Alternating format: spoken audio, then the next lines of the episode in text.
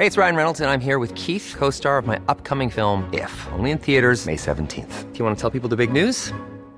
All right, I'll do it. Sign up now and you'll get unlimited for $15 a month and 6 months of Paramount Plus Essential Plan on us. MintMobile.com/switch. Upfront payment of $45 equivalent to $15 per month. Unlimited over 40 gigabytes per month. Face lower speeds. Videos at 480p. Active Mint customers by 531.24 get 6 months of Paramount Plus Essential Plan. Auto renews after 6 months. Offer ends May 31st, 2024. Separate Paramount Plus registration required. Terms and conditions apply if rated PG. Hiring for your small business? If you're not looking for professionals on LinkedIn, you're looking in the wrong place. That's like looking for your car keys in a fish tank. LinkedIn helps you hire professionals you can't find anywhere else, even those who aren't actively searching for a new job but might be open to the perfect role. In a given month, over 70% of LinkedIn users don't even visit other leading job sites. So start looking in the right place. With LinkedIn, you can hire professionals like a professional. Post your free job on linkedin.com/people today.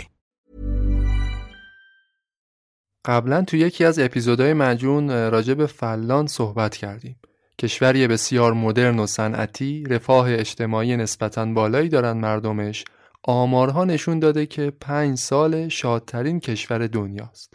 اتفاقاً خیلی هم مهاجرپذیره. یه ویژگی مهم دیگه‌ش اینه که سیستم آموزشی خیلی پیشرفته‌ای داره. فنلاند کیو اسپانسر این اپیزود یه جاییه که مسیر مهاجرت تحصیلی به فنلاند رو برای شما فراهم می‌کنه.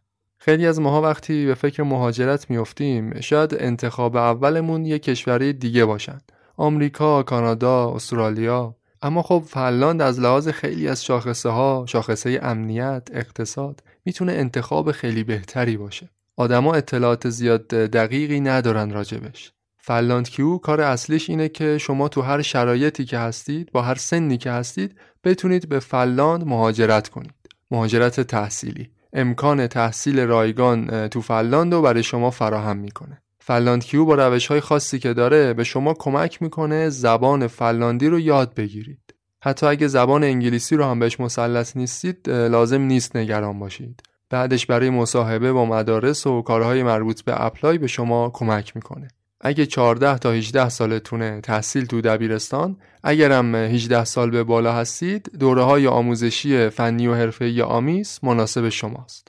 مثلا رشته‌هایی مثل پرستاری، باغبانی، آیتی، آشپزی. آدرس سایت و اینستاگرام فنلاند کیو رو میذارم تو قسمت توضیحات اپیزود. کیفیت زندگی بالا تو کشور فنلاند با فنلاند کیو.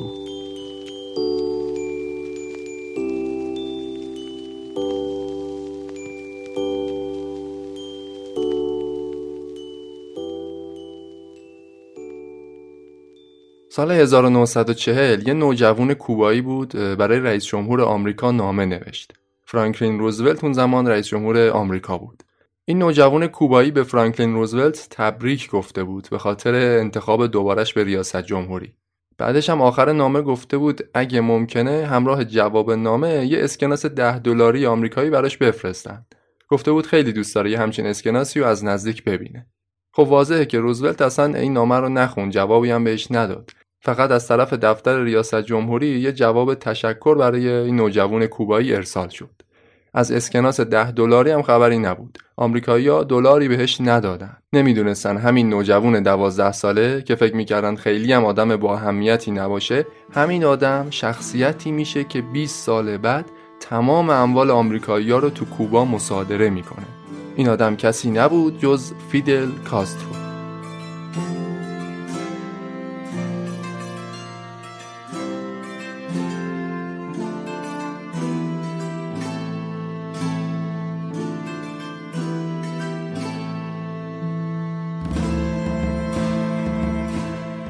سلام، به 33مین اپیزود از پادکست معجون خوش اومدید. معجون پادکستیه که من مسعود فهیمی تو هر قسمتش یه روایت تاریخی رو برای شما تعریف میکنم. سعی دارم به روایت‌ها دید علمی داشته باشم، تاریخ و تلفیقی و عجین شده با موضوعات مختلف براتون تعریف کنم. این اپیزود آبان 1401 منتشر میشه.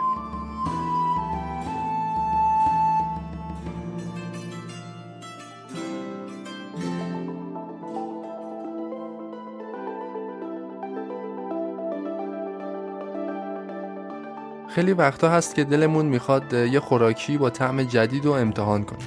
یا اینکه یه رژیم غذایی خاصی داریم، تنوع غذاهایی که میتونیم مصرف کنیم خیلی محدوده. تمپه نونا، اسپانسر این اپیزود، یه پیشنهاد خوب برای شماست. تمپه یه نوع غذای سنتیه، اصلش برای آسیای شرقه، یه جور غذای گیاهیه حاصل از تخمیر غلات و حبوبات، ظاهر شبیه به کیک، عطری داره شبیه به مخمر نان و طعمش شبیه فیله سرخ شده مرغ، بدون چربی و کلسترول، غنی از پروتئین، پر از فیبر و آنتی اکسیدان. بسیار مناسبه برای کسایی که گیاهخوارند، وگن هستند، کسایی که رژیم ورزشکاری دارن، دوست دارن بدنشون مواد کافی رو دریافت کنه اما در عین حال افزایش وزنم نمیخوان پیدا کنن، کسایی که رژیم لاغری دارن و هر کسی که دنبال یه طعم جدید میگرده. تمپه رو میتونید جایگزین گوشت یا همراه با گوشت مصرف کنید. تو کشورهای دنیا خیلی ازش استقبال شده. تو ایران هم از سال 99 برند نونا داره این غذا رو تولید میکنه. اولین و تنها تولید کننده تمپه تو ایران هستن. فعلا تمپه نخود، تمپه سویا و ناگت تمپه رو آماده دارن. البته سبد محصولاتشون در حال گسترشه. تو خیلی از استانا نمایندگی دارن. تو سایتشون هم میتونید لیست محصولات و لیست نمایندگی‌های نونا رو ببینید. عبارت تمپه رو گوگلش کنید یا تو اینستاگرام سرچ کنید، تمپه نونا رو میاره. آدرس سایت و اینستاگرامشون هم میذارم تو توضیحات اپیزود. تمپه نونا.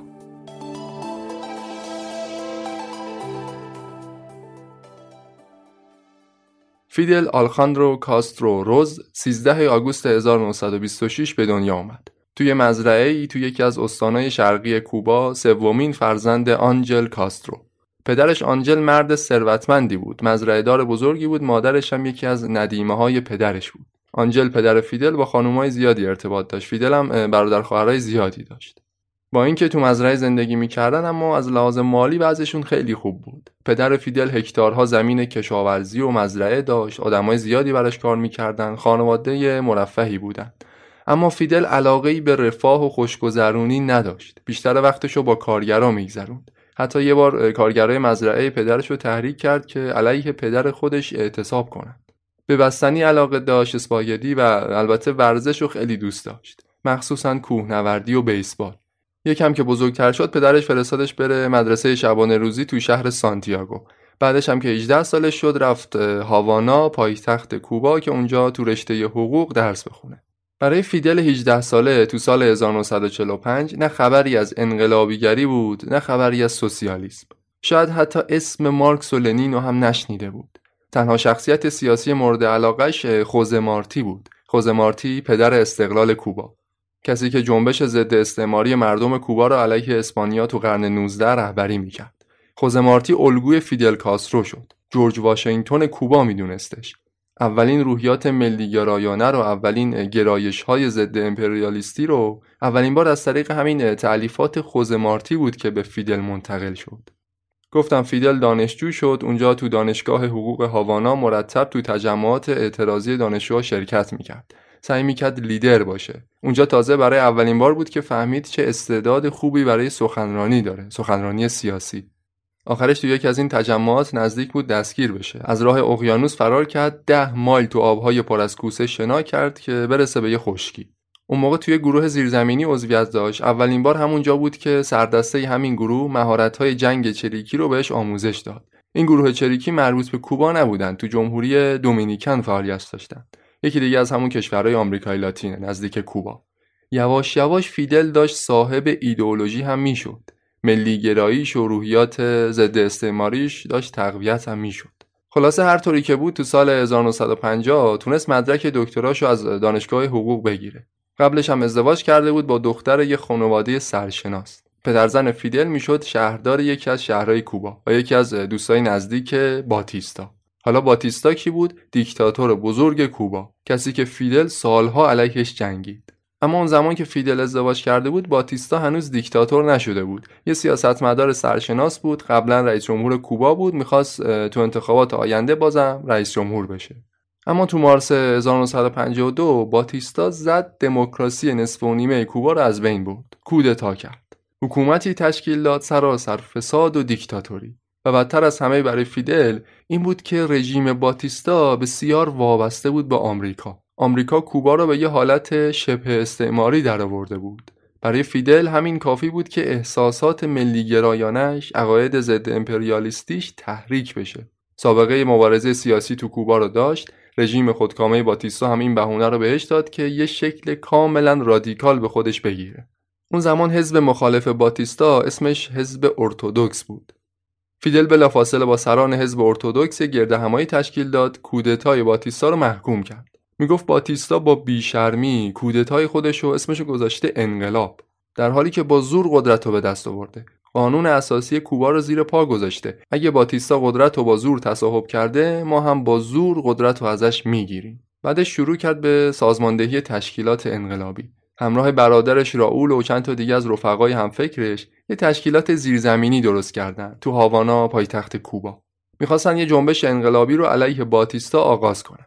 قرار شد همراه 162 نفر اولین حمله این جنبش انقلابی انجام بشه. حمله به کجا؟ پادگان مونکادا، مهمترین پادگان نظامی شهر هاوانا، کی 26 جولای 1953. برای همین جنبش انقلابی دار و دسته فیدل معروف شد به جنبش 26 جولای و اصلا تو تقویم کوبا همین روز به عنوان گرامیداشت انقلاب کوبا ازش یاد میکنند. البته حواستون باشه که گروه فیدل کاسترو، اعضای همون جنبش 26 جولای، اون زمان کمونیست نبودن یا حداقل اسم کمونیسم رو خودشون نذاشته بودن.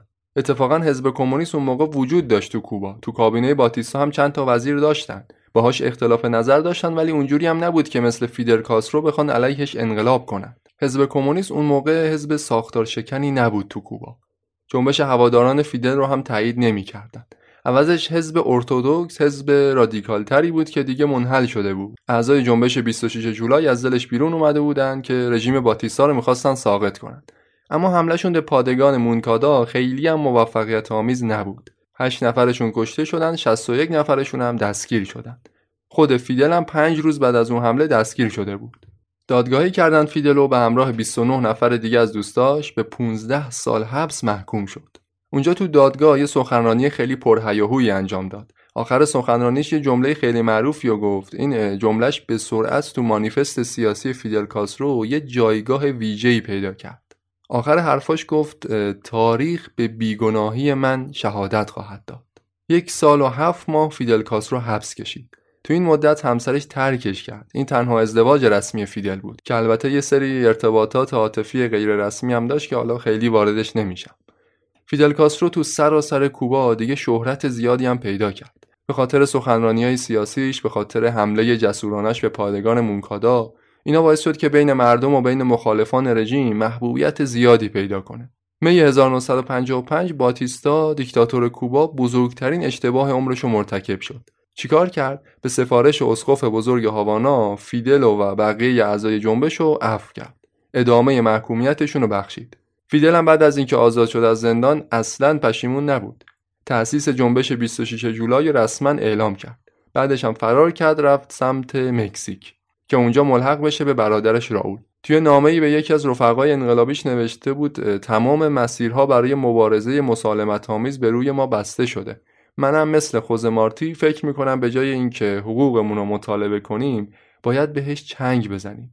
حقوقمون رو به زور بگیریم به جای اینکه اونو گدایی کنیم. به قول خودش می‌خواست انقلاب ناتمام خوزه مارتی رو به انتها برسونه. آرمانش چیزی نبود جز آزاد کردن کوبا از یوغ امپریالیسم.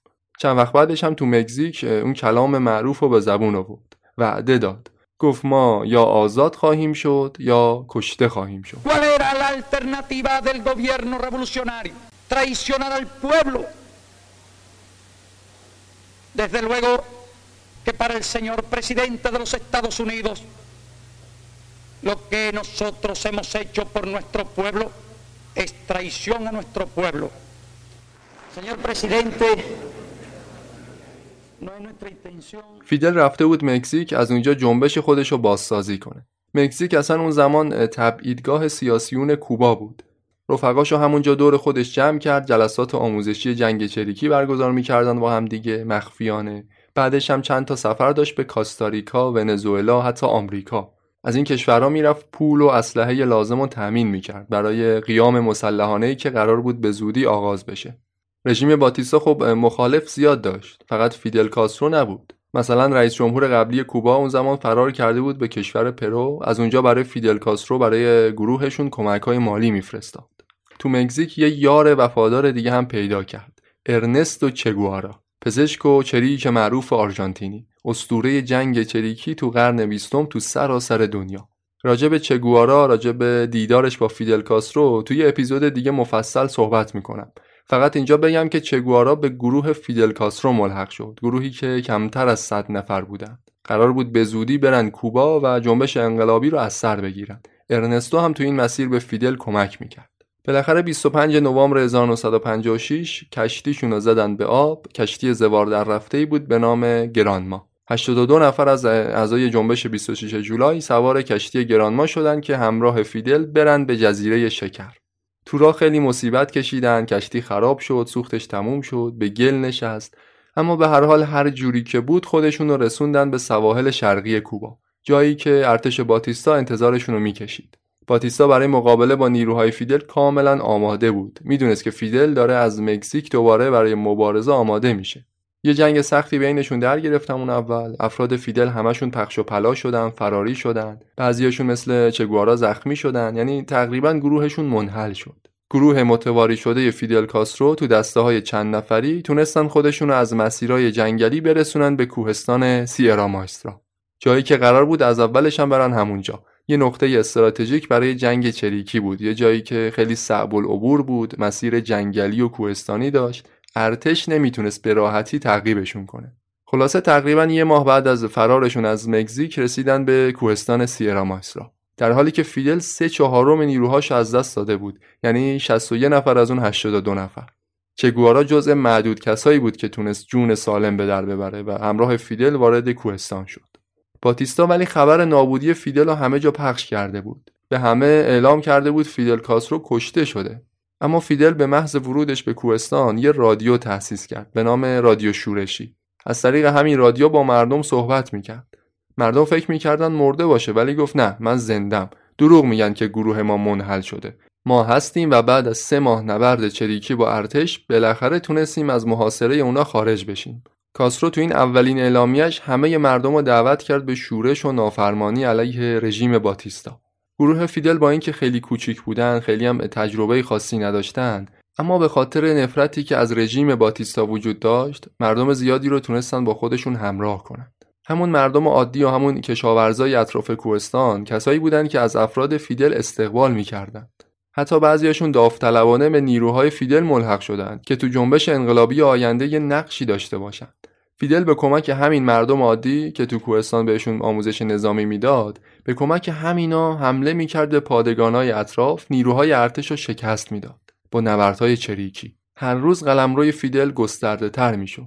نیروهای تحت امرش به 300 نفر هم نمیرسیدن، اما با همین نیروهای کم تجربه پشت سر هم موفق میشد شکستای سنگینی وارد کنه به ارتش. هزاران نفر از افراد باتیستا رو مجبور میکردن به تسلیم و عقب نشینی.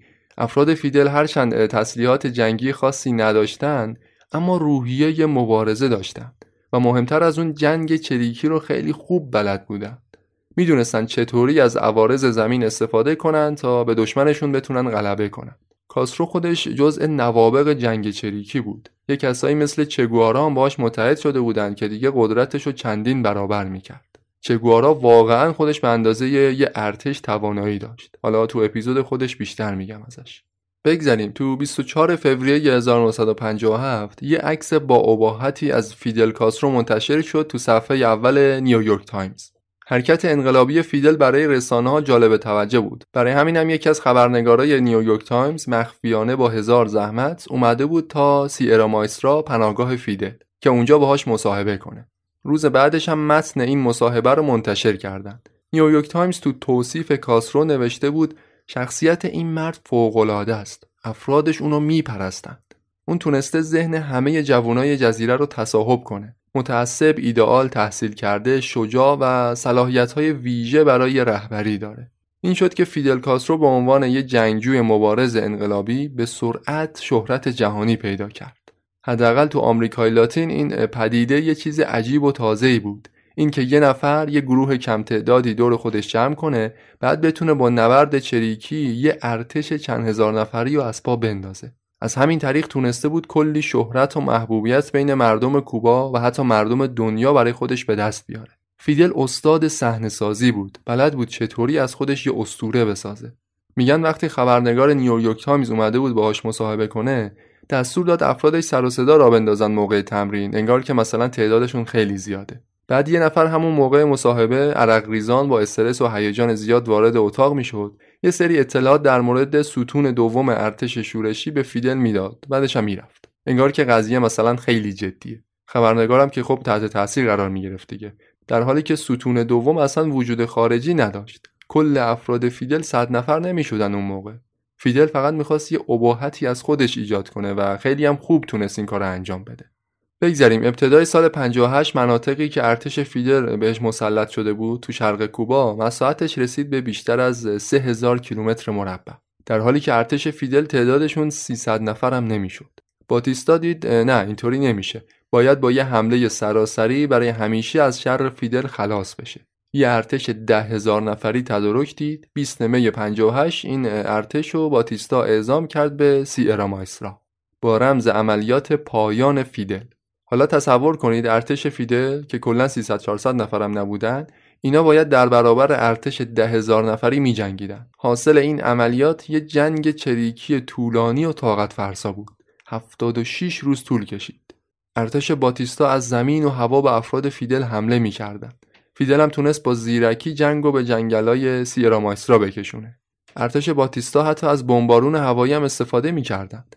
بمب‌های ناپالم که از آمریکا بهشون رسیده بود. اپیزود قبلی هم گفتم ناپالم بسیار سلاح مخربیه، قدرت اشتعال خیلی بالایی داره، میتونه هر چیزی رو در خودش ذوب کنه. همون سلاحی که نیروی هوایی آمریکا هم تو جنگ ژاپن، ویتنام و کره شمالی هم به صورت گسترده ازش استفاده کرد. اما اون چیزی که ژاپنیا و کره‌یا رو به زانو درآورد، رو افراد فیدل کارساز نشد. 20 آگوست 1958 کاسترو از رادیوی خودش دوباره پیام داد. گفت که 76 روز نبرد بی امان در سیرا مایسترا بالاخره با موفقیت ارتش شورشی به پایان رسید. خبر مثل بمب تو دنیا صدا کرد. بیشتر شبیه معجزه بود. ارتش 10,000 نفری باتیستا با بیشتر از 1000 نفر تلفات در مقابل ارتش شورشی چند صد نفری شکست خورده بود. دیگه باتیستا قدرتی برای مقابله نداشت. تو مهمترین نبرد شکست سختی خورد. باید منتظر میشست و میدید که ارتش فیدل کی میخواد بیاد سمت پایتخت. البته همش تقصیر باتیستام نبود. فیدل و افرادش خوششانسی هم آورده بودند. همون اواسط جنگ بود که کنگره آمریکا هر گونه کمک نظامی به کوبا رو ممنوع کرد. این خودش باعث شد روحیه افراد باتیستا به شدت متزلزل بشه. یا حتی مخالفان رژیم باتیستا تو مناطق شهری اینا هم همراستا با شورشیای کوهستان شروع کردن به اعتصاب و جنبش‌های خیابونی و تصرف کردن کارخونه‌ها و شرکت‌های بزرگ و البته اعتصاباشون خیلی کاری از پیش نبود. برای همین هم دیگه به همه ثابت شده بود حق با فیدله. یعنی به جز نبرد مسلحانه با رژیم باتیستا جور دیگه ای نمیشد بیرونش کرد. این بود که دیگه بعد از موفقیت تو اون نبرد سرنوشت‌ساز همه فقط فیدل رو به عنوان رهبر انقلاب کوبا می‌دونستند. جوون 31 ساله‌ای که به ریش بلند و یونیفرم سبزش معروف بود و البته سیگار برگ کوبایی گوشه لبش.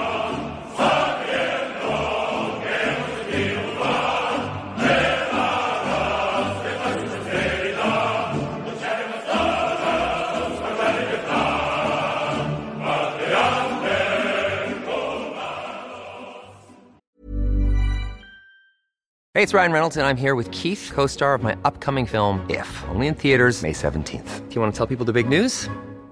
All right, I'll do it. Sign up now and you'll get unlimited for $15 a month and 6 months of Paramount Plus Essential Plan on us. MintMobile.com/switch. Upfront payment of $45 equivalent to $15 per month. Unlimited over 40 gigabytes per month. Face lower speeds. Videos at 480p. Active Mint customers by 531.24 get 6 months of Paramount Plus Essential Plan. Auto renews after 6 months. Offer ends May 31st, 2024. Separate Paramount Plus registration required. Terms and conditions apply if rated PG. Hiring for your small business? If you're not looking for professionals on LinkedIn, you're looking in the wrong place. That's like looking for your car keys in a fish tank. LinkedIn helps you hire professionals you can't find anywhere else, even those who aren't actively searching for a new job but might be open to the perfect role. In a given month, over 70% of LinkedIn users don't even visit other leading job sites. So start looking in the right place. With LinkedIn, you can hire professionals like a professional. Post your free job on linkedin.com/people today. واضح بود که دیگه قدم بعدی فیدل اینه که پایتخت رو تصرف کنه. هاوانا پایتخت کوبا. از دو جبهه مختلف شروع کردن به پیشروی به سمت هاوانا. یه قسمتی از ارتش شورشی به فرماندهی کاسترو، یه قسمت دیگه‌اش به فرماندهی چه گوارا. پادگان به پادگان و سنگر به سنگر پیش می‌رفتن. هیچ چی جلودارشون نبود. ارتش کوبا اونقدر روحیه‌شو باخته بود که حتی تعدادشون اگه بیشتر هم بود، تسلیحات بهتری هم داشتن، بازم وقتی میفهمیدن افراد فیدل دارن میان تسلیم میشدن. تو هر شهر و روستایی که افراد فیدل می اومدن مردم ازشون استقبال گرمی میکردند. تو آخرین روزهای سال 58 شهر سانتا کلارا هم به دست شورشیا افتاد. شهر مهمی بود تو شرق هاوانا که بعد از اون شورشیا میتونستن راحت وارد پایتخت بشن. باتیستا وقتی این خبر رو شنید استعفا داد و فرار کرد. فرار کرد از کوبا رفت سمت جمهوری دومینیکن. همراه خودش بخش زیادی از خزانه دولت رو هم غارت کرده بود. فرار باتیستا دقیقاً مصادف شد با اولین روز سال جدید، 1 ژانویه 59. انگار که دیگه واقعاً همه چی نو شده بود. فیدل برای تصرف شهر سانتیاگو، دومین شهر بزرگ کوبا، اصلاً با مقاومت جدی روبرو نشد. سوار بر جیپ جنگی با افتخار و اباحت تو خیابونای شهرهایی که تصرف میکرد یه نمایش قدرت رو انداخت. خیابون به خیابون و شهر به شهر پیش می رفت. هر جایی که وارد می شد مردم ازش استقبال می کردند. مثل یه منجی دورش حلقه می زدند. گزارشگر نیویورک تایمز میگه من متوجه جادوی شخصیتش شدم. انگار که اون شنوندگانش رو هیپنوتیزم می کرد. نهایتاً ستونهای نظامی ارتش کاسترو تو 8 ژانویه همون سال با سوت کشتی‌ها و زنگ کلیساها وارد هاوانا شدند. این دیگه پیروزی مسلم انقلاب بود. کاسترو میگفت پیروز این انقلاب مردم بودن. بیرا هم نمیگفت. تو زمان پیروزی انقلابشون فقط 7000 نفر نیرو داشتن. بدون حمایت مردم بعید بود که جنبش چریکی اون بتونه از قعر کوهستان‌های سیرا مایسترا به نتیجه برسه. بعد از تسلطش به پایتخت اول ایستگاه‌های رادیو و تلویزیون رو اشغال کرد، مقر ریاست جمهوری و اماکن مهم دیگر رو اشغال کرد. بعدش دیگه همه منتظر بودن ببینن رهبر جوان انقلاب چه استراتژی رو میخواد در پیش بگیره. اون تو زمان صلح درست مثل زمان جنگ یه استراتژیست حرفه‌ای بود. گفتم رژیم باتیستا مخالف زیاد داشت. انقلابیون فقط آدمای کاسترو نبودن. گروه‌های دیگه با طرز فکرهای مختلف دیگه هم بودن. کاسترو ترجیح داد اولش کنار بیسته. گروه‌های دیگه بیان دولت تشکیل بدن، کابینه تعیین کنن. این هم در عوض فقط عنوان فرمانده کل قوای مسلح رو بهش اکتفا کرد. اولین دولتی که بعد از انقلاب کوبا تشکیل شد، تقریبا همه اعضای کابینه‌اش لیبرال بودند. کسایی که امثال کاسترو بهشون میگفتند بورژوا، باهاشون مخالف بودند، اما کاسترو اصلاً مداخله نکرد. در عوض برای خودش یه سازمان دیگه‌ای تشکیل داد به نام دفتر برنامه‌ریزی انقلابی. تو این سازمان پشت پرده یه دولت موازی رو تشکیل داده بود، با اعضای حزب کمونیست و اعضای شبکه‌های دیگه ائتلاف کرده بود که از این طریق بتونن مسیر انقلاب رو هدایت کنن. کاسترو میدونست همین اول کار احتمالاً دشمن زیاد داره، هم داخل کوبا هم تو سطح بین‌الملل و از همه مهمتر ایالات متحده آمریکا. همه به فیدل و دارا دستش برچسب کمونیست و چپ‌گرا می‌زدند. رسانه‌های بین‌المللی میگفتند یک گروه چریکی بسیار افراطی منتسب به آموزه‌های کمونیسم تو کوبا قدرت رو به دست گرفتند. مخالفان کاسترو تو داخل کوبا میگفتند اینا رو نبینید که یونیفرمای سبز تنشونه. این یونیفرما از بیرون سبزه اما از درون سرخه. ولی استراتژی کاسترو این بود که جامعه جهانی مخصوصاً واشنگتن خیلی زود در مقابل انقلاب کوبا موضع‌گیری نکنند. از سمت کوبا احساس خطر نکنند. کاسترو به زمان نیاز داشت. اون موقع وضعیت اقتصادی کوبا اصلاً خوب نبود و بیشتر از هر زمان دیگه‌ای اقتصاد کوبا وابسته بود به آمریکا. بین سالهای 53 تا 56 سرمایه‌گذاری آمریکا تو کوبا 30% افزایش پیدا کرده بود. از حدود 600 میلیون دلار رسیده بود به 1 میلیارد دلار. نرخ بیکاری از 9% رسیده بود به 18%. سرانه درآمد دولت 18% کاهش پیدا کرده بود. تو همچین برهه‌ای حساسی کاسترو نمیخواست از همون اولش برای خودش دشمن تراشی کنه. سخنرانی اون اوایلش هست که میگه ما اصلا نه چپیم نه راست، انقلاب ما انقلاب رو به جلوه. یا توی یه سخنرانی دیگه میگه ما کمونیست نیستیم، درهای کشورهای ما به سوی سرمایه‌گذارهای خارجی بازه. عجیبه که این حرفا رو کاسترو زده، همونی که بعدها تو آخر همه سخنرانیاش میگفت یا مرگ یا سوسیالیسم. اون تو سیاست هم درست مثل جنگیدن تبحر خاصی داشت. به قول یکی از دوستاش میگفت هر جا که فیدل باشه در مقابل هر کسی و با هر شرایطی فرقی نمیکنه. فیدل همیشه برنده است. اون هیچ وقت شکست رو نمیپذیره و لحظه ای از پا نمینشینه. استراتژی اون روزای فیدل هم به خاطر همین بود. میخواست به مخالفانش فرصت ارزندام بده، اما به موقعش همه رو سرکوب کرد. هر رئیس جمهوری که سر کار میومد تو کوبا متوجه قدرت پشت پرده کاسترو میشد، یا استعفا میداد یا یه جوری باهاش کنار میومد. کاسترو دیگه منصب نخست وزیری رو داشت. لقبی که مردم بهش دادن این بود، رهبر عالی. اون حالا هم نخست وزیر بود، هم فرمانده کل قوای مسلح. آدمای مورد اعتماد خودش رو تو مناصب مهم کشور بهشون پست و مقام میداد. مثلا چه گوارا که هیچ سواد اقتصادی نداشت، اینو گذاشته بود رئیس بانک مرکزی. هرچی که میگذشت انقلابیون طرفدار کاسترو قدرتشون بیشتر میشد. رقباشون رو بیشتر به حاشیه میروندن. تو کمتر از یه سال و نیم فیدل قانون اساسی جدید رو تصویب کرد. دست به اصلاحات ارضی زد. نظام سلامت و نظام آموزشی و بازسازیش رو آغاز کرد. وابستگان رژیم قبلی رو تو اعدام‌های گسترده از بین برد. بسیاری از اموالای سرمایه‌دارای بزرگ رو مصادره کرد. شرکت‌های خصوصی رو بیرون کرد، اموالشون رو مصادره کرد. حتی مزرعه پدری خودش که اون زمان دست برادر بزرگترش بود، جزء اموالی بود که مصادره شد. تا سال 1960 حکومت کوبا 36 شرکت آمریکایی رو مصادره کرده بود. بسیاری از اموال خصوصی و صنایع این کشور رو ملی کرده بود. تمام بانک‌ها ملی شدند. تو دومین سالگرد پیروزی انقلاب دیگه تقریباً اثری از سرمایه‌داری نبود. کاسترو یه انقلاب ملی رو، یه انقلاب مردمی رو، یه انقلاب ضد امپریالیستی رو تبدیل کرده بود به یه انقلاب ضد سرمایه‌داری. هر روز شکل رادیکالتری به انقلاب میداد. رویکرد کمونیستی خودش رو ذره ذره رو کرد. به قول خودش میگفت هیچ انقلابی تو هیچ شرایطی نباید برنامه‌هاشو جوری اعلام کنه که همه دشمناش یهو علیهش اجتماع کنند. میگفت انقلابی شدن یه فراینده، چون هیچ کس انقلابی زاده نمیشه.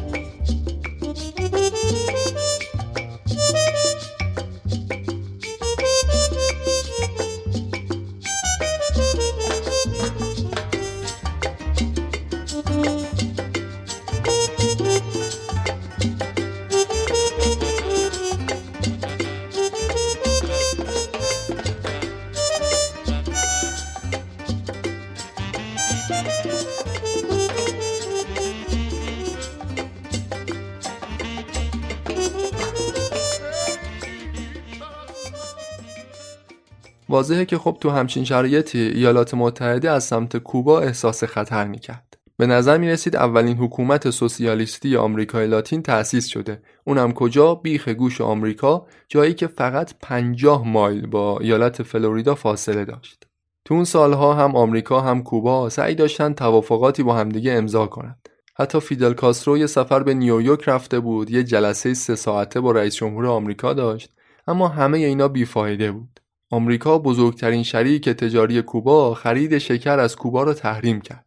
شکر که میگم کل اقتصاد کوبا وابسته به همین صادرات شکر بود. برای همینی که اصلا کوبا معروف به جزیره شکر. شکر کوبا را اگه کسی نمیخرید هاوانا به خاک سیاه میشست. اما برای این مشکل هم فیدل راه حل مناسبی داشت. شوروی جایگزین آمریکا شد. اولین قرارداد تجاری بین شوروی و کوبا 13 فوریه سال 60 امضا شد. قرار بر این بود که شوروی به مدت 5 سال هر سال 1 میلیون تن شکر از کوبا بخره. از اون به بعد دیگه ارتباط هاوانا با مسکو وسیع‌تر هم شد. نظامیان شوروی اومدن تو کوبا، پایگاه‌های نظامی تأسیس کردند. قراردادهای متنوع دیگه تو زمینه‌های مختلف امضا شد. از سال 1960 به بعد دیگه کوبا تقریباً هر سال سالی 100 میلیون دلار اعتبار از شوروی می‌گرفت. با کشورهای کمونیستی دیگه هم قراردادهای تجاری مختلفی امضا می‌کردند. وام‌های بزرگی می‌گرفتن کوبایی‌ها از چین، از چکسلواکی، آلمان شرقی و خلاصه هر روزی که می‌گذشت کوبا به اردوگاه سوسیالیسم نزدیکتر می‌شد. برای آمریکا خطر بزرگتری جلوه می‌کرد. آمریکا تو دهه 60 دید که نه، اینطوری نمیشه. کاسترو داره از کوبا یه غول می‌سازه. یه غولی وابسته به یه ابرقدرتی به نام شوروی که این میتونه برای امنیت ایالات متحده خطرآفرین باشه. کاسترو داره پرچمدار انقلاب کمونیستی میشه تو آمریکای لاتین، جایی که اون زمان حیات خلوت آمریکایی‌ها بود. تو سخنرانی سازمان مللش هم کاسترو ثابت کرده بود که دیگه واقعاً کوبا به اردوگاه سوسیالیسم تعلق داره. شدیداً از آمریکا و از سیاست‌های این کشور انتقاد می‌کرد. بنابراین آمریکایی‌ها اون زمان به ریاست جمهوری آیزنهاور، بعدش هم کندی، تصمیم گرفتن به همون حربه همیشگیشون متوسل بشن. یعنی یه اقدام نظامی غیر مستقیم، یه چیزی شبیه کودتا. برنامه این بود: یه عده از تبعیدی‌های رژیم کاسترو تو میامی آمریکا بودن، به شدت با کاسترو مخالف بودن. میامی اون زمان تبعیدگاه مخالفان کاسترو شده بود. بیشترشون تقریباً همون آدمای ثروتمندی بودن که تو جریان انقلاب اموالشون، زمیناشون، اینا مصادره شده بود.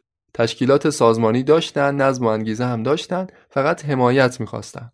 سازمان سیاه اومد پیشنهاد داد به رئیس جمهور آمریکا آیزنهاور که آقا بیایم این مخالفان رژیم کوبا رو ازشون حمایت کنیم، مسلحشون کنیم، آموزش بدیم، بعد اینا رو روانه کنیم سمت کوبا، با رژیم کاسترو بجنگن، خودمونم دورادور غیر مستقیم ازشون حمایت میکنیم. چنین طرحی استارتش خورد، برنامه ریزیاش هم داشت انجام میشد که دیگه طولانی شد و رسید به زمان ریاست جمهوری کندی. کندی هم پیشنهاد CIA رو قبول کرد، به شرطی که هیچ ردپایی از آمریکا معلوم نباشه. نقشه این بود که شورشیایی که آمریکا ازشون حمایت میکرد بیان از یه نقطه حمله کنن به کوبا، یه دولت موقت محلی تشکیل بدن، بعدش آمریکا در حمایت از این دولت موقت مثلا حمله کنه به کوبا و خاک این کشور رو کاملا تصرف کنه. اون نقطه‌ای که از اونجا می‌خواستن حمله کنن به کوبا یه منطقه ساحلی بود به نام خلیج خوک‌ها. برای همین این عملیات معروف شد به عملیات خلیج خوک‌ها. به نظر می رسید که همه چی برنامه ریزی شده است. همه چی آماده است که با عملیات خلیج خوک‌ها رژیم کمونیستی کوبا برچیده بشه. اما غافل از این که کاسترو برای یک چنین موقعیتی هم آماده بود. اون منطقه خلیج خوک‌ها رو به خوبی می شناخت. بارها از اونجا بازدید کرده بود. و از همه مهمتر یه میلیشیای بسیار قدرتمند تو همون منطقه مستقر داشت. میلیشیا به یه سری نیروهای مردمی می گفتن که مسلح شده بودن. نظامی نبودن اما مسلح شده بودن، آموزش دیده بودن، تعدادشون هم خیلی زیاد بود. همشون طرفدار دو آتیشای کاسترو بودن. میتونستن توی همچین شرایطی بیان تو میدون و در طرفداری از رژیم کوبا بجنگن. 15 آوریل 61 عملیات خلیج خوک‌ها آغاز شد. اما بعد از 65 ساعت نبرد، شکست مفتضحانه نیروهای وابسته به آمریکا رقم خورد. کاسترو جنازه اون افسرهای آمریکاییو که تو این عملیات شرکت داشتن، اینا رو نگه داشت که بعداً به همه دنیا ثابت کنه آمریکا پشت این عملیات بوده. البته کندی هم خودش رسما مسئولیت حمله به کوبا رو قبول کرد. حتی میگن شکست این عملیات بیشتر به خاطر این بوده که کندی میترسیده. اونقدری که لازم بود نیرو اعزام نکرد. تو نقطه اوج حساس جنگ عقب نشینی کرد، شورشی‌ها رو تنها گذاشت. اما به هر حال عامل مهم پیروزی کاسترو تو این عملیات همون میلیشیای قدرتمندش بود، نه حتی ارتش کوبا. میلیشیا همون نیروهای مسلح مردمی که تو اون محل مستقر شده بودن. همینا بودن که در نهایت آمریکایی‌ها رو ناکام گذاشتن. به هر حال به نظر می‌رسید که عملیات خلیج خوک‌ها نه تنها به پیروزی نرسید، بلکه فقط این بهونه رو به رژیم کوبا داد که در ادامه دشمنی بیشتری با آمریکایی‌ها در پیش بگیره. روابط دیپلماتیک دو کشور دیگه کاملا قطع شده بود. کاسترو توی اقدام تحقیرآمیز اومد پیشنهاد داد به آمریکایی‌ها که حاضر اسرای آمریکایی را در ازای 500 تا تراکتور معاوضه کنه. دخالت آمریکا تو عملیات خلیج خوک‌ها این بهونه رو به فیدل داد که انقلاب کوبا رو رادیکال ترش کنه. یه تبلیغات و پروپاگاندای وسیع را انداختن تو سراسر کشور. میگفتن دیدید گفتیم این امپریالیستا، این آمریکایی‌ها، اینا از انقلاب ملت کوبا میترسن. خود فیدل کاسترو تو سخنرانی بعد از حادثه خلیج خوک‌ها گفته بود اونچه که از نظر امپریالیسم نابخشودنیه اینه که ما درست بیخ گوش ایالات متحده انقلاب سوسیالیستی را انداختیم و از این انقلاب با تفنگامون حمایت میکنیم. حالا دیگه کاسترو برای آمریکا ستیز شدن افکار عمومی رو هم با خودش همراه کرده بود. دیگه هر انتقادی و هر نفس مخالفی که وجود داشت تو کوبا برچسب خیانت، برچسب همکاری با CIA به خودش می‌گرفت. نشریات و رسانه‌ها به شدت کنترل شدن از اون به بعد و دیگه خیلی از روشنفکرها، خیلی از روزنامه‌نگارا، اونایی که حتی انتقاد نرم هم می‌کردن از رژیم، اونا هم دستگیر و محاکمه شدن. و حتی کاسترو اومد توی اقدام عجیب 2 تا از احزاب چپ‌گرای کوبا رو با همدیگه ادغام کرد، حزبی رو تأسیس کرد به نام سازمان متحد انقلابی ORI که در واقع همون حزب جدید کمونیست بود. خودش هم به عنوان رهبر این حزب معرفی کرد. کوبا هم دیگه داشت مثل چین و مثل شوروی سیستم تک‌حزبی رو در پیش می‌گرفت. و مهمتر و بالاتر از همه اینا، عملیات خلیج خوکا خب یه جورایی امنیت کوبا رو به خطر انداخته بود دیگه. و این خودش زمینه ساز بحران امنیتی خیلی بزرگی شد برای کل دنیا. دنیا رو در آستانه جنگ جهانی سوم قرار داد. چطوری؟ مقامات کوبایی اومدن گفتن آمریکا می‌خواست به ما حمله کنه دیگه. اگه یه روزی هم بخواد با تمام قوا به ما حمله کنه، ما تقریبا هیچ کاری از دستمون بر نمیاد. یه جزیره کوچیک در مقابل یه ابرقدرت میخواد چیکار کنه؟ مگه اینکه حمایت متقابل شوروی رو داشته باشیم. یعنی آمریکا بترسه از حمله متقابل شوروی، اون وقت یه حاشیه امنیت دور کوبا ایجاد میشه. اما شوروی کیلومترها دورتر از کوبا بود. با چند تا پایگاه نظامی کوچیک تو این کشور هم کاری نمیتونست بکنه. برای همین لازم بود که حمایت نظامی شوروی از کوبا خیلی بیشتر بشه. مقامات مسکو در رأسشون نیکیتا خروشوف، دبیرکل حزب کمونیست شوروی، اومد از این آب گلالود ماهی گرفت. از ترس کوبا نسبت به آمریکا اومد سوء استفاده کرد. Las mejores tierras de Cuba y las industrias más importantes en todos los órdenes eran propiedades de compañías norteamericanas. Esa fue la situación que encontramos nosotros. اون زمان آمریکا موشک‌های هسته‌ای میانبرد مستقر داشت تو مرز ترکیه نزدیک به شوروی، در حالی که شوروی هیچ پایگاه هسته‌ای نزدیک آمریکا نداشت. موشک‌های آمریکایی میتونستن در صورت لزوم از ترکیه مسکو رو بزنن. حتی گذشته از اینا، ایالات متحده تو تعداد کلاهک‌های هسته‌ای صرف نظر از کیفیتشون یه برتری 9-1 داشت. یه چنین مسئله‌ای توازن قدرت رو به هم می‌ریخت. شوروی هم اومد سوء استفاده کرد از این قضیه‌ای که برای امنیت کوبا ایجاد شده بود. می‌خواست قدرت هسته‌ای خودش رو اطلاع بده. می‌خواست به آمریکا بفهمونه وجود پایگاه هسته‌ای دشمن نزدیک به خاک کشورمون چه مزه‌ای داره. اگه شوروی یه روزی می‌خواست با موشک‌های هسته‌ای واشنگتن رو بزنه، این موشک‌ها باید از یه جای شلیک می‌شدن دیگه. از کجا بهتر از کوبا میتونست شلیک بشه؟ این شد که استقرار موشک‌های هسته‌ای پیشنهادش برای اولین بار تو 24 مارس 61 از طرف شوروی به کوبا اعلام شد. کاسترو اولش یکم بدبین بود به پروژه، میگفت ممکنه حساسیت بیش از اندازه آمریکایی‌ها رو برانگیخته کنه، اما خب بعدش قبول کرد. روس‌ها میگفتن این پروژه کاملا جنبه دفاعی داره. شوروی نمیخواد از این موشک‌ها به نفع خودش استفاده کنه، بلکه فقط میخواد امنیت کوبا رو در مقابل حمله احتمالی آمریکا یه جوری تضمین کرده باشه. خلاصه قرارداد امضا شد، قراردادی که میگفتند برجسته ترین برنامه نظامی تاریخ اتحاد شوروی بوده بعد از جنگ جهانی دوم و بزرگترین حمایتی که شوروی از یک کشور جهان سوم داشت تا اون زمان انجام میداد. کوبا میشد اولین پایگاه اتمی شوروی خارج از پیمان ورشو. البته کل برنامه کاملا سری و محرمانه بود. قرار بود تا استقرار کامل پروژه هیچ موضوعی رسانه‌ای نشه. اما خب جاسوسای آمریکایی هم بیکار نبودند. این همه تجهیزات و نیروی نظامی و که قرار بود از مسکو منتقل شه به کوبا تو این مسیر طولانی خب یه جوری شناسایی می‌شدن دیگه.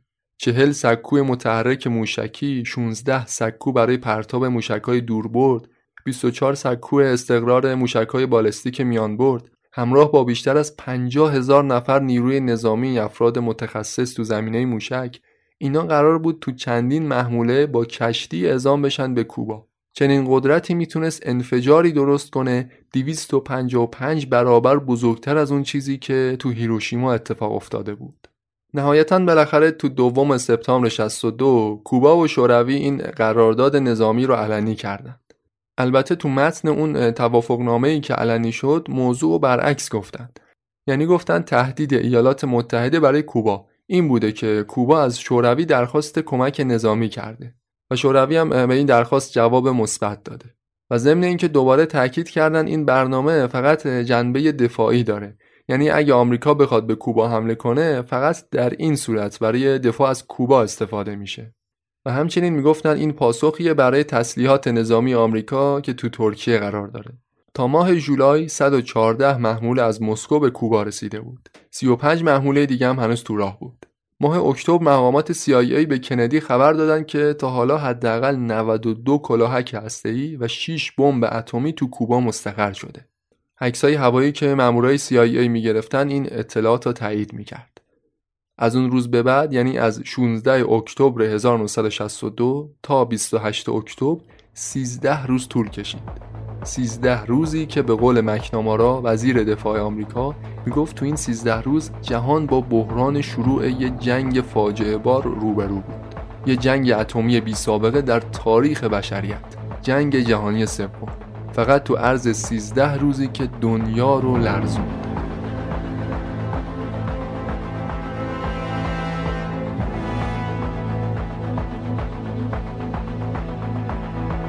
سریعاً یه جلسه بحران بین مقامات کاخ سفید برگزار شد. 5 تا راه حل مختلف برای حل این بحران پیشنهاد شده بود. عملیات نظامی گسترده علیه شوروی یکیش بود، مسدود کردن مسیرهای کشتی که از مسکو می اومدن کوبا اینا یکی دیگه‌اش بود، پیاده کردن نیروی زمینی ارتش آمریکا تو کوبا یکی دیگه از پیشنهادها بود. اما کندی رئیس جمهور آمریکا راه حل محاصره رو انتخاب کرد. محاصره نظامی جزیره کوبا توسط نیروی دریایی و بعدش هم هشدار جدی به مسکو که اگه این برنامه رو متوقف نکنه یه جنگ هسته‌ای رو آغاز کرده. کندی همون شبی که تصمیم به محاصره کوبا گرفت اومد تو رادیو برای مردم سخنرانی کرد. تازه اونجا بود که مردم دنیا وخامت این بحران رو ازش باخبر شدند. جهان تو شوک عجیبی فرو رفت. کندی توضیح داد که پایگاه پرتاب موشک تو کوبا برقرار شده. گفت شوروی با ارائه تضمین‌های دروغ جهان رو فریب داده، منشور ملل متحد رو نقض کرده و صلح جهانی رو به خطر انداخته. بعدش محاصره نظامی کوبا رو اعلام کرد. گفت این محاصره فقط زمانی به اتمام میرسه که همه تسلیحات هسته‌ای شوروی از این کشور برچیده میشه، همشون. بعدش مسکو رو تهدید کرد که هر گونه حمله موشکی از کوبا به هر نقطه‌ای از نیمکره غربی با حمله اتمی آمریکا پاسخ داده میشه. و نهایتاً تو آخر صحبتاش به دبیر کل حزب کمونیست شوروی نیکیتا خروشوف گفته بود هر چی زودتر این تهدید گستاخانه برای صلح جهانی رو بهش پایان بده.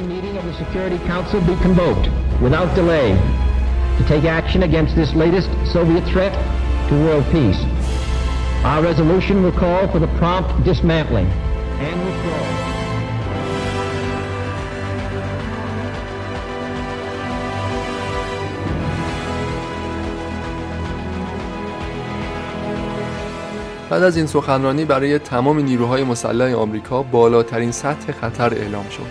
250,000 نفر در آماده باش 100% بودند. هر رفت و آمدی به جزیره کوبا توسط نیروی نظامی آمریکا کنترل میشد. کوبا در محاصره کامل ایالات متحده بود. از اون طرف کاسترو هم تو کوبا اعلام آماده باش کرد. 420,000 سرباز نظامی کوبا آماده جنگ با آمریکا شدند. کاسترو اعلام کرده بود در صورت حمله مستقیم آمریکا تصمیم داره کوبا را به زمین جنگ شبیه به ویتنام تبدیل کنه.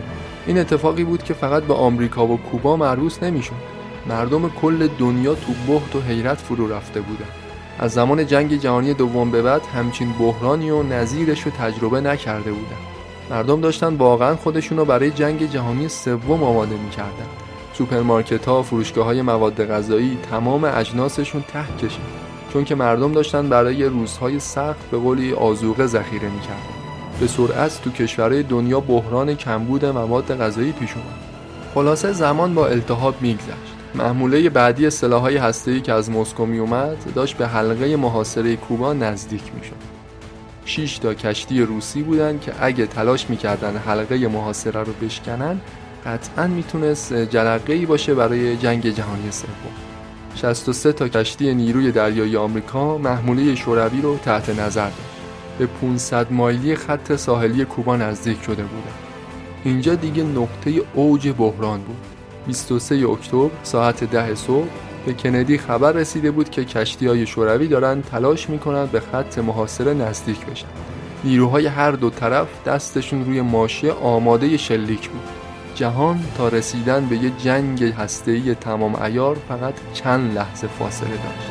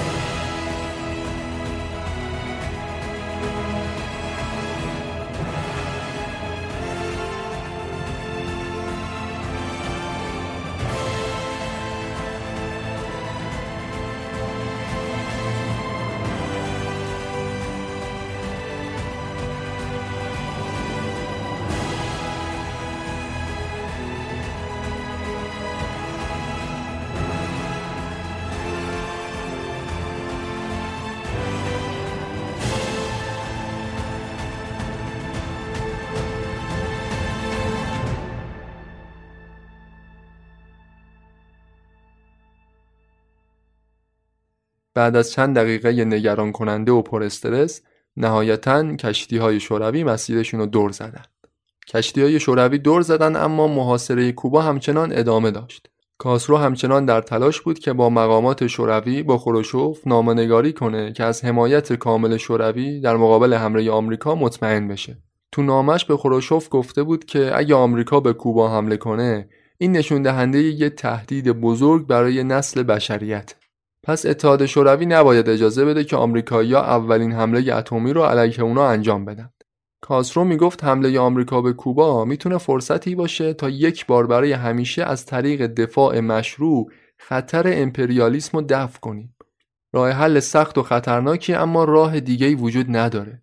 یعنی میگفت آقا اگه آمریکا به کوبا حمله کرد، شوروی هم باید در پاسخ حمله اتمی به آمریکا رو آغاز کنه. منظور کاسترو این بود که اگه انقلاب کوبا قرار نابود بشه، کل دنیا هم باید همراهش به سمت نابودی بره. اما خروشوف تو جواب نامه فیدل گفته بود رفیق فیدل، تو پیام شما اومده که ما برای حمله اتمی به دشمن باید پیش دستی کنیم. من نظر شما رو اشتباه میدونم. این فقط یه حمله نیست، بلکه مقدمه‌ای برای جنگ جهانی خواهد بود و کوبا اولین کشوریه که تو آتش این جنگ نابود میشه. ما با امپریالیسم مبارزه نمی‌کنیم که بمیریم، بلکه می‌جنگیم تا بتونیم از همه امکاناتمون به بهترین صورت استفاده کنیم. تو چنین مبارزه‌ای ما بیشتر از اون که ببازیم برنده میشیم و کمونیسم پیروز خواهد شد.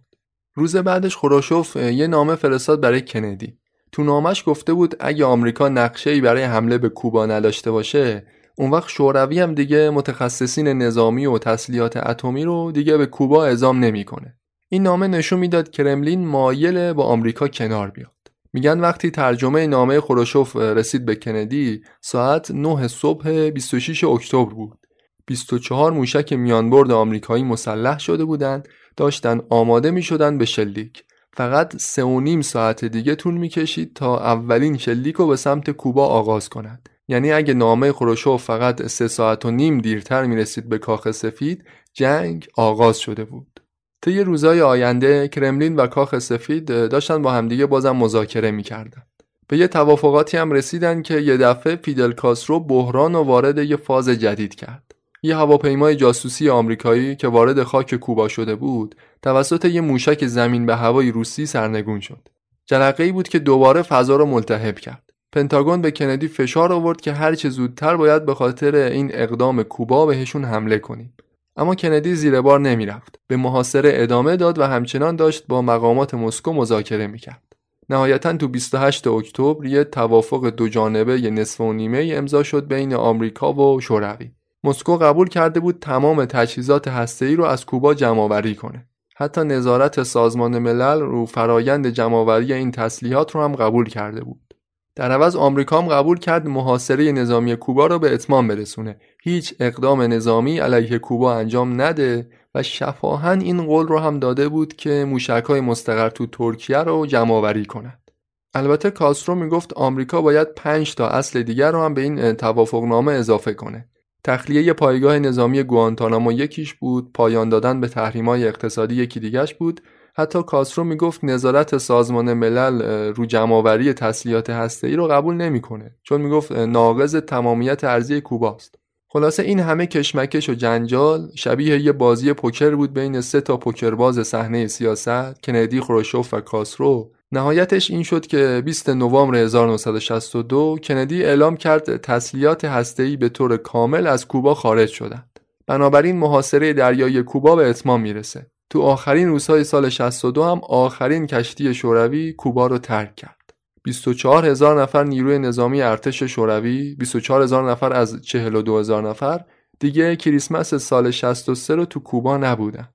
اینطوری بود که بزرگترین بحران هسته‌ای قرن اخیر، معروف به بحران کارائیب، اینطوری به پایان رسید. به نظر می رسید که سر کوبا فقط این وسط بی‌کلاه مونده. موشک‌های شوروی از کوبا جمع می‌شد، موشک‌های آمریکا هم از ترکیه جمع می‌شد، ولی انگار که فقط سر کوبا این وسط بی‌کلاه مونده.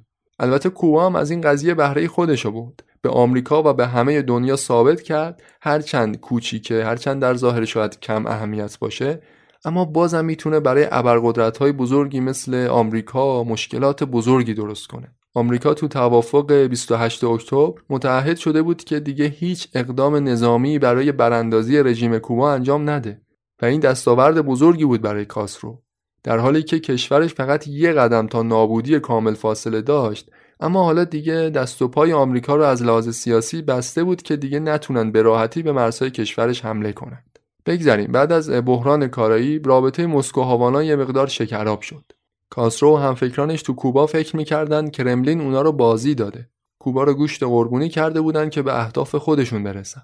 یعنی جمع‌آوری تسلیحات موشکی آمریکا تو ترکیه.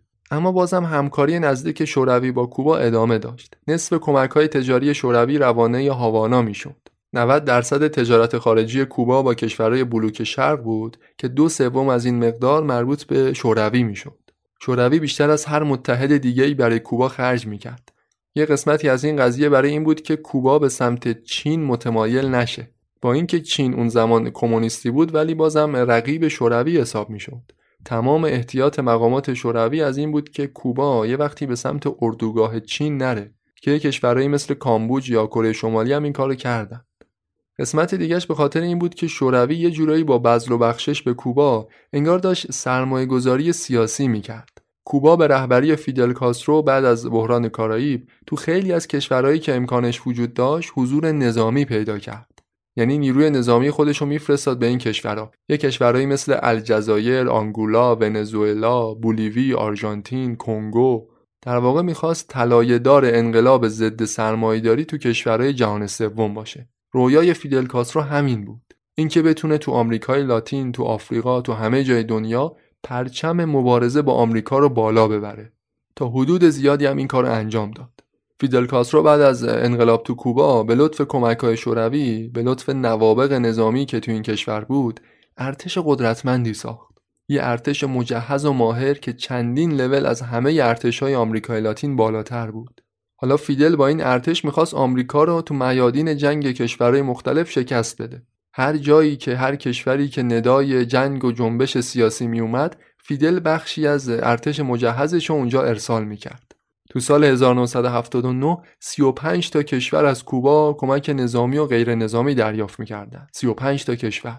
کوبا 40,000 نفر نیروی نظامی فقط تو آنگولا داشت. وقتی هم که کشورهای غربی ازش ایراد می گرفتن، می گفتن چرا کوبا تو کشورهای دیگه داره دخالت می کنه، فیدل اینجوری جواب می داد. میگفت سربازای آمریکایی همینجا تو گوانتانامو بغل گوش ما حضور دارن. چرا حضور دارن؟ خنده داره که ما بگیم آمریکا برای توسعه روابطش با کوبا باید نیروهای نظامیشو از فیلیپین، از یونان، ترکیه، از کره جنوبی خارج کنه. کمک‌های نظامی خودشو به کشورهای مختلف حمایت بشردوستانه میدونست. مثلا میگفت ما 25,000 پزشک به کشورهای مختلف فرستادیم. بیرا هم نمیگفت کوبا تحت رهبری فیدل تو حوزه درمان یکی از پیشرفته ترین کشورهای دنیا شده بود. فیدل میگفت ما به مردممون فقط حق رأی ندادیم، بهشون سلاح هم دادیم. میگفت آیا کسی که سلاح در دست داره میتونه برده کسی بشه؟ آیا کسی که سلاح داره میتونه مورد ظلم و تجاوز قرار بگیره؟ این معجزه‌ایه که از هویت مشترک مردم و انقلاب نشأت گرفته. البته کوبا تو اون سالها مشکلات داخلی هم داشت. تو دهه 60 اقتصاد کوبا با مشکلات جدی روبرو شد. بین سالهای 61 تا 63 تولیدات کشاورزی کوبا که شکر هم جزش بود 23% کاهش پیدا کرده بود. تولید ناخالص داخلی 1.5% افت کرد. فیدل برای جبران افت اقتصادی کوبا مردم رو دعوت میکرد به کار زیاد. میگفت کشور ما قرنها تحت استعمار بوده. ما باید سخت کار کنیم، تلاش کنیم که جبران سالهای از دست رفته رو کرده باشیم. حتی سال 1970 رو اینجوری نامگذاری کرد. سال 10 میلیون تن. به این معنا که کوبا تو این سال باید بی برو برگرد 10 میلیون تن شکر تولید میکرد. فیدل یه کارزار تبلیغاتی رو انداخت تو این سال، همه رو دعوت میکرد به کار زیاد، کار شبانه. سطح کشت نیشکر به 1.5 میلیون هکتار رسیده بود. حتی تعطیلات کریسمس رو هم حذف کرده بودن که دیگه مردم تو این سال با همه توانشون شکر تولید کنن. اما با این حال اون سال فقط 8.5 میلیون تن تونستن شکر تولید کنند که بازم این رقم خودش یه رکوردی بود. بالاترین میزان سالیانه تولید شکر تو تاریخ کوبا محسوب میشد. فیدل قبل از اون گفته بود تولید 10 میلیون تن فراتر از یک پیروزی اقتصادی برای ماست، یه وظیفه اخلاقیه. ما حتی به 1 گرم کمتر از اونم راضی نمیشیم.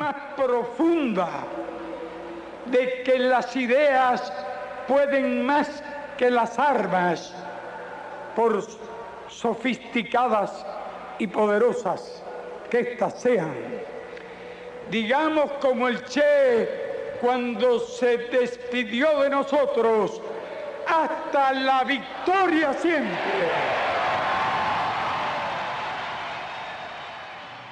خلاصه روزگارها گذشت و کوبا هم به رهبری فیدل به مسیر خودش ادامه داد. کوبای فیدل کاسترو تو دهه 70 و تا اواسط دهه 80 دوران طلاییش بود. اکثر کشورهای آمریکای لاتین تو این دوره رشد اقتصادی منفی داشتن. به طور میانگین منفی 9% افت کرده بودند، ولی اقتصاد کوبا 7% رشد کرد فقط تو سال 1984. از اواسط دهه 80 به بعد ولی شوروی رو به زوال رفت، کوبا هم دوره طلایی اقتصادش به سر اومد. سال 1985 گورباچوف تو شوروی به قدرت رسیده بود که بسیاری از حمایت‌های شوروی رو نسبت به کوبا متوقف کرد. قراردادهای خرید شکر از کوبا دیگه به جای 5 ساله سال به سال تمدید می‌شدن. تازه قیمت جهانی نفت و قیمت جهانی شکر با افت شدیدی روبرو شد. هر دو کشور شوروی و کوبا ضرر اقتصادی سنگینی رو متحمل شدند. شوروی که خودش تو عمق مشکلات اقتصادی دست و پا می‌زد دیگه توانی نداشت که از دورترین متحد خودش یعنی کوبا مثل سابق بیاد حمایت کنه.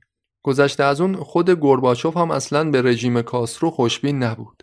درست زمانی که گورباچوف تحولات سیاسی اقتصادی رو تو شوروی کلید زد، فیدل کاسترو ولی نسخه همه این چیزا رو تو کوبا پیچیده بود. قانون اساسی جدید رو تو کوبا به تصویب رسوند که تو این قانون برای اولین بار فیدل کاسترو به عنوان رئیس جمهور معرفی شد.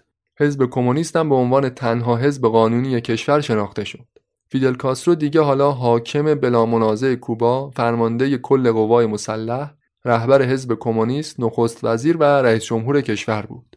گورباچوف توی سفری که اومده بود به هاوانا از این یک جانبه گرایی فیدل کاسترو انتقاد میکرد. به کاسترو هشدار داد که از تاریخ عقب نمونه. میگفت زندگی اونایی رو که عقب بمونن تنبیه میکنه.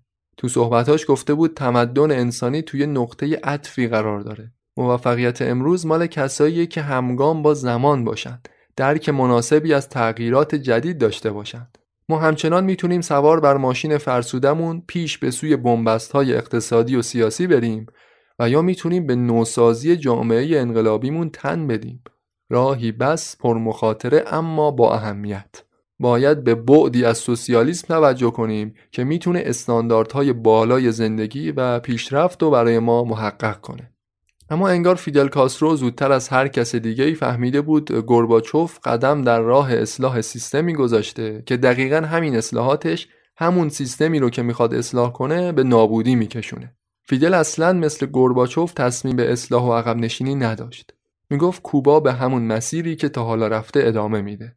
حتی اواخر دهه 80 که زمزمه‌های تجزیه شوروی سر زبون افتاده بود، فیدل توی سخنرانی تهدیدآمیز گفت امپریالیسم الکی خیال خام به خودش راه نده. حتی اگه جنگ داخلی تو شوروی بشه یا این کشور تجزیه بشه، بازم کوبا با قدرت ایستادگی خواهد کرد.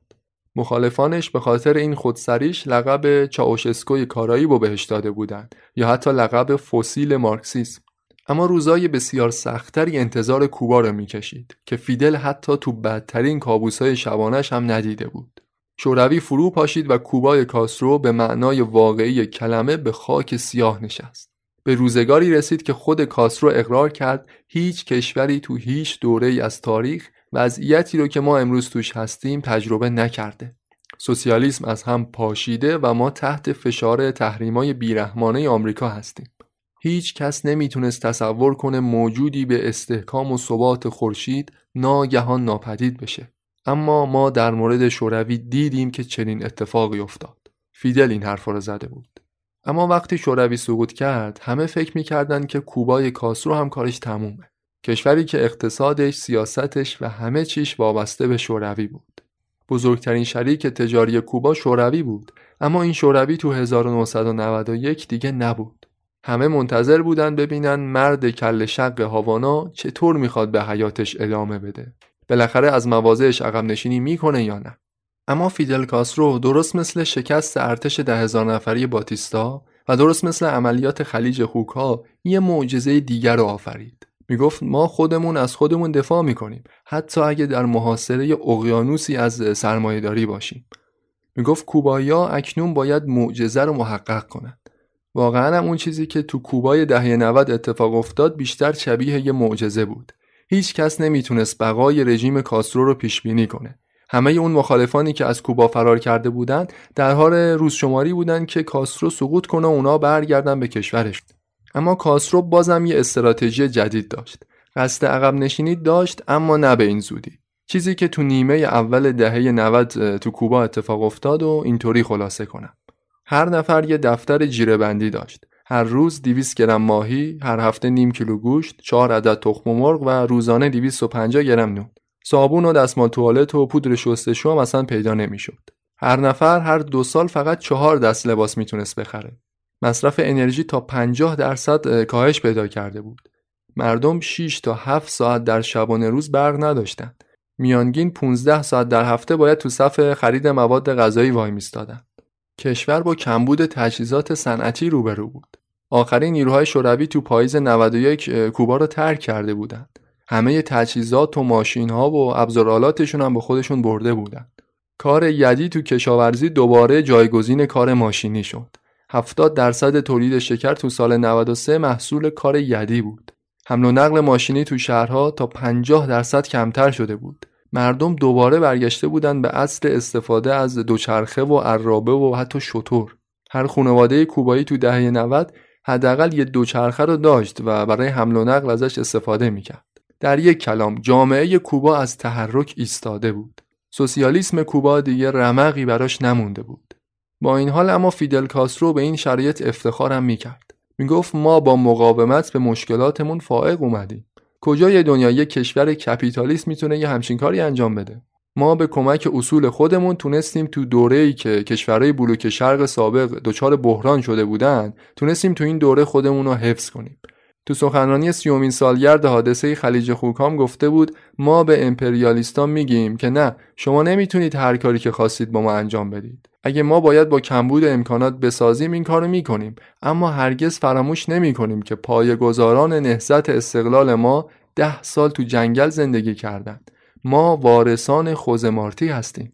این همون فیدل کاسترویی بود که قبلتر گفته بود ما برای مقاومت اگه مجبور بشیم مثل سرخپوستایی که کریستوف کلمب 500 سال پیش تو این جزیره کشف کرده بود، مثل همونا زندگی میکنیم. مردم کوبا اما مثل فیدل فکر نمی‌کردند. طاقتشون به سر اومده بود. قایقاشون انداختن به آب تا از جهنم کوبا فرار کنند.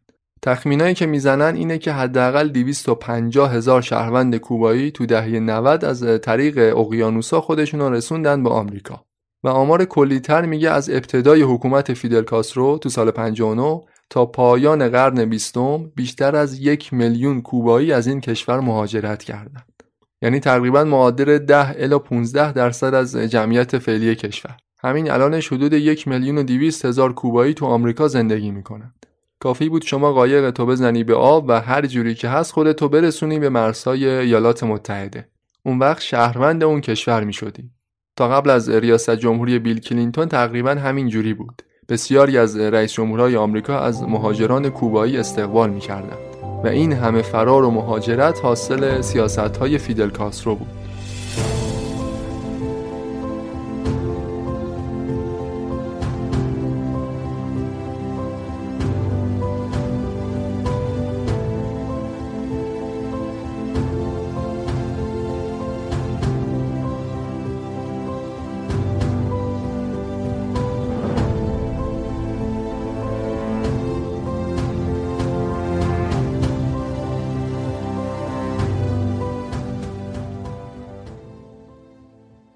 اما از همون ابتدای دهه 90 هم کاسترو فهمیده بود که دیگه عرصه بهش تنگ شده.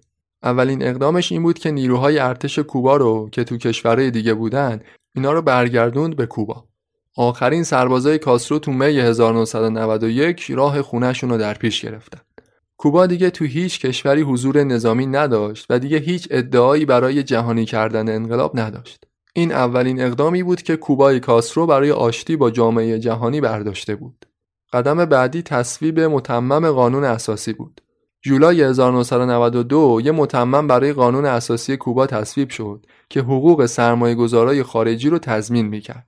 یه سری اقدامات نئولیبرالی تحت لوای سوسیالیسم داشت تو کوبا جامعه عمل به خودش می‌گرفت. بخش خصوصی داشت کم کم توسعه پیدا می‌کرد. سهم سرمایه‌گذارای خارجی تو اموال و صنایع کشور فقط تا سقف 49% مجاز بود، ولی تا سال 1995 سهم سرمایه‌گذارای خارجی رو تا 100% مجاز کردند.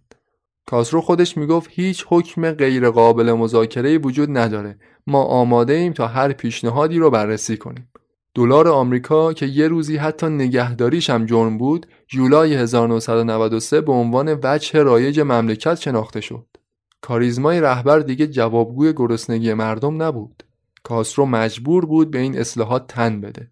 یواش یواش خصوصی سازی تنش‌های سیاسی رو هم تو کوبا از بین برد. تحریما کاهش پیدا کرده بود و کوبا میتونست تجارت خودش رو با جامعه جهانی دوباره آغاز کنه. کشورهای اروپایی برای خرید شکر از کوبا وارد عمل شدند. حتی خود روسیه هم کم کم سر بلند کرد. دوباره یکی از شرکای تجاری مهم کوبا شد. به کمک صادرات سیگار، صادرات شکر، جذب توریسم، کوبا تونست اقتصادش رو تو نیمه دوم دهه 90 دوباره احیا کنه. تولید ناخالص داخلی کوبا تو نیمه اول دهه 90 یعنی تا سال 1995 34% افت کرده بود. ضرری که فروپاشی شوروی برای اقتصاد کوبا داشت یه چیزی حدود 5.7 میلیارد دلار محاسبه شد. اما تو نیمه دوم همون دهه یعنی تا سال 2000 تولید ناخالص داخلی کوبا 3.5% رشد کرد. این همه تغییر تو این مدت کوتاه نشون میداد که آمریکا دیگه از سمت کوبا احساس خطر نمیکنه. سپتامبر سال 2000 فیدل کاسترو با یه ظاهر جدید تو مجمع عمومی سازمان ملل حاضر شد، با یه کت و شلوار مشکی یه دست. خیلی اولین بارشون بود که فیدل رو تو همچین ظاهری می‌دیدن. دیگه خبری از اون لباس نظامی سبز زیتونی نبود، خبری از سیگار برگ کوبایی گوشه لبش نبود که نماد چریک‌ها و انقلابیون شده بود. کاسترو به قول بیل کلینتون خیلی مؤدب اومد جلو، با رئیس جمهور آمریکا دست داد. اولین باری بود که تو تاریخ داشت همچین اتفاقی میافتاد، اینکه رهبر کوبا با رئیس جمهور آمریکا دست بده. 4 دهه از انقلاب کوبا میگذشت. تو این مدت 8 تا رئیس جمهور آمریکا عوض شده بودند. 60 سال از نامه کودکانه فیدل به روزولت گذشته بود. 3/4 جمعیت کوبای اون زمان بعد از انقلاب به دنیا آمده بودند، اما فیدل همچنان سر حال و قبراق، برخلاف همه رهبران کمونیستی دیگه، همچنان به حیات سیاسی خودش ادامه میداد. بیشتر از هر شخصیت سیاسی دیگه‌ای تو دنیا علیه فیدل کاسترو سوء قصد انجام شده بود. کوبای سال 2000 با 170 تا کشور روابط دیپلماتیک داشت. 166 تا کشور از 189 تا کشور عضو سازمان ملل تو سال 2000 علیه تحریم‌های آمریکا و به نفع کوبا رأی دادند. دیگه خبری از اون انزوای همیشگی نبود. آمریکایی‌ها می‌دونستند که هیچ نیروی سیاسی جایگزینی برای فیدل کاسترو تو کوبا وجود نداره. برای همین کنگره آمریکا توی تصمیم تاریخی تو اکتبر سال 2000 پایان تحریم صادرات به کوبا رو تایید کرد. حالا دیگه کوبای فیدل کاسترو با اینکه اسم کمونیسم رو یدک می‌کشید، اما به قول گورباچوف وارد تمدن جدید شده بود. منازعات واشنگتن با هاوانا پایان گرفته بود و رهبر پیر و نماد انقلابیگری فیدل کاسترو بالاخره تو فوریه 2008 از قدرت کناره‌گیری کرد. برادر کوچکترش راول کاسترو شد رهبر جدید حزب کمونیست. فیدل با بیشتر از 50 سال حکومت بیشتر از هر حاکم چپگرای دیگه‌ای تو دنیا حکومت کرده بود، حتی بیشتر از کیم ایل سونگ تو کره شمالی. کوبای کاسترو دیرپاترین حکومت کمونیستی بود تو نیمکره غربی. نهایتاً 8 سال بعدش تو 25 نوامبر 2016 فیدل کاسترو بالاخره تو سن 90 سالگی از دنیا رفت. برادرش راول خبر مرگ فیدل رو اینجوری به مردم رسوند: فرمانده کل انقلاب کوبا ساعت 10:29 امروز از دنیا رفت.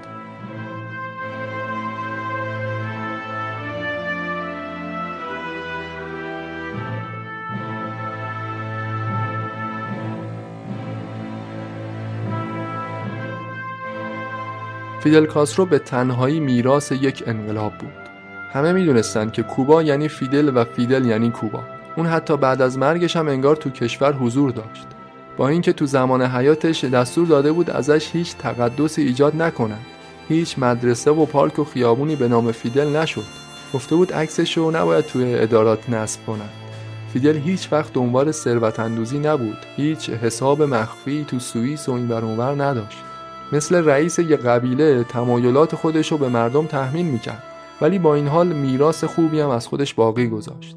امروز تقریبا هیچ کسی تو کوبا بی سواد نیست. با اینکه میلیون ها آدم از خدمات پزشکی بی بهره‌اند تو دنیا، اما تو کوبا همه مردم به خدمات پزشکی با کیفیت دسترسی دارن. کوبا تو حوزه درمان یکی از پیشرفته ترین کشورهای دنیاست. بیشتر از 2/3 جمعیت کوبای امروز اصلا دوران انقلاب رو درک نکردند، اما خیلیاشون افتخار میکنن به این که بحرانهایی رو که میخواست کشورشون رو به زانو در بیاره پشت سر گذاشتن.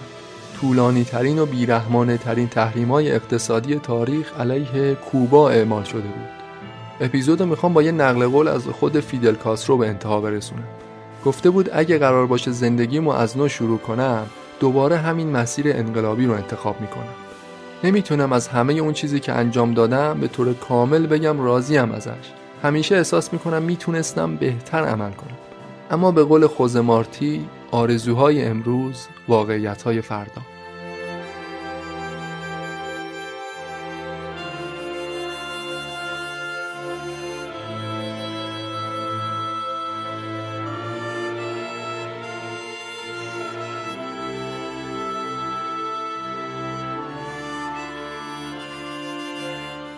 ممنون از شما و ممنون از فنلاند کیو و تمپه نونا، اسپانسرهای این اپیزود. آخرین قسمت از فصل 3 پادکست معجون تقدیمتون شد. به زودی با فصل جدید با موضوعات جدید تو سال آینده دوباره برمیگردیم. اگه صاحب کسب و کاری هستید که دوست دارید اسپانسر اپیزودهای فصل آینده معجون باشید، حتما یه ایمیل برای ما بفرستید که در موردش صحبت کنیم. آدرس ایمیل و همراه آدرس شبکه‌های اجتماعی معجون، لینک رفرنس‌های این اپیزود تو قسمت توضیحات پادکست اونجا هست. رفرنس‌های این اپیزود هم 2 کتاب بودن.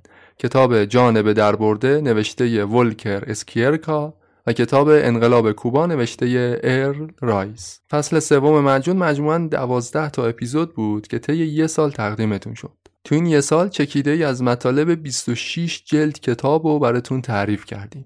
تو سایت معجون اسم و مشخصات این کتابا رو میتونید پیدا کنید و چندین فیلم و مستند و مطالب دیگه. اینجا تو پایان فصل میخوام تشکر کنم از همه کسایی که تو مسیر ساخت پادکست بهمون کمک کردن. تیم پرکار و پر انرژی پادکست معجون، دارا شجاعی و نصیب زکی. از هر دوی این عزیزان متشکرم.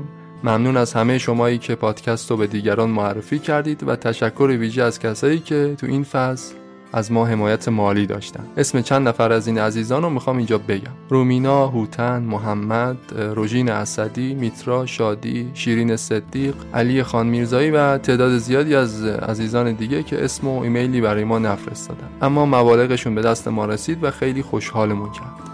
من مسعود فهیمی از تک تک شما ممنون و سپاسگزارم. آرزوی بهترینا رو دارم براتون. به امید روزهای روشن.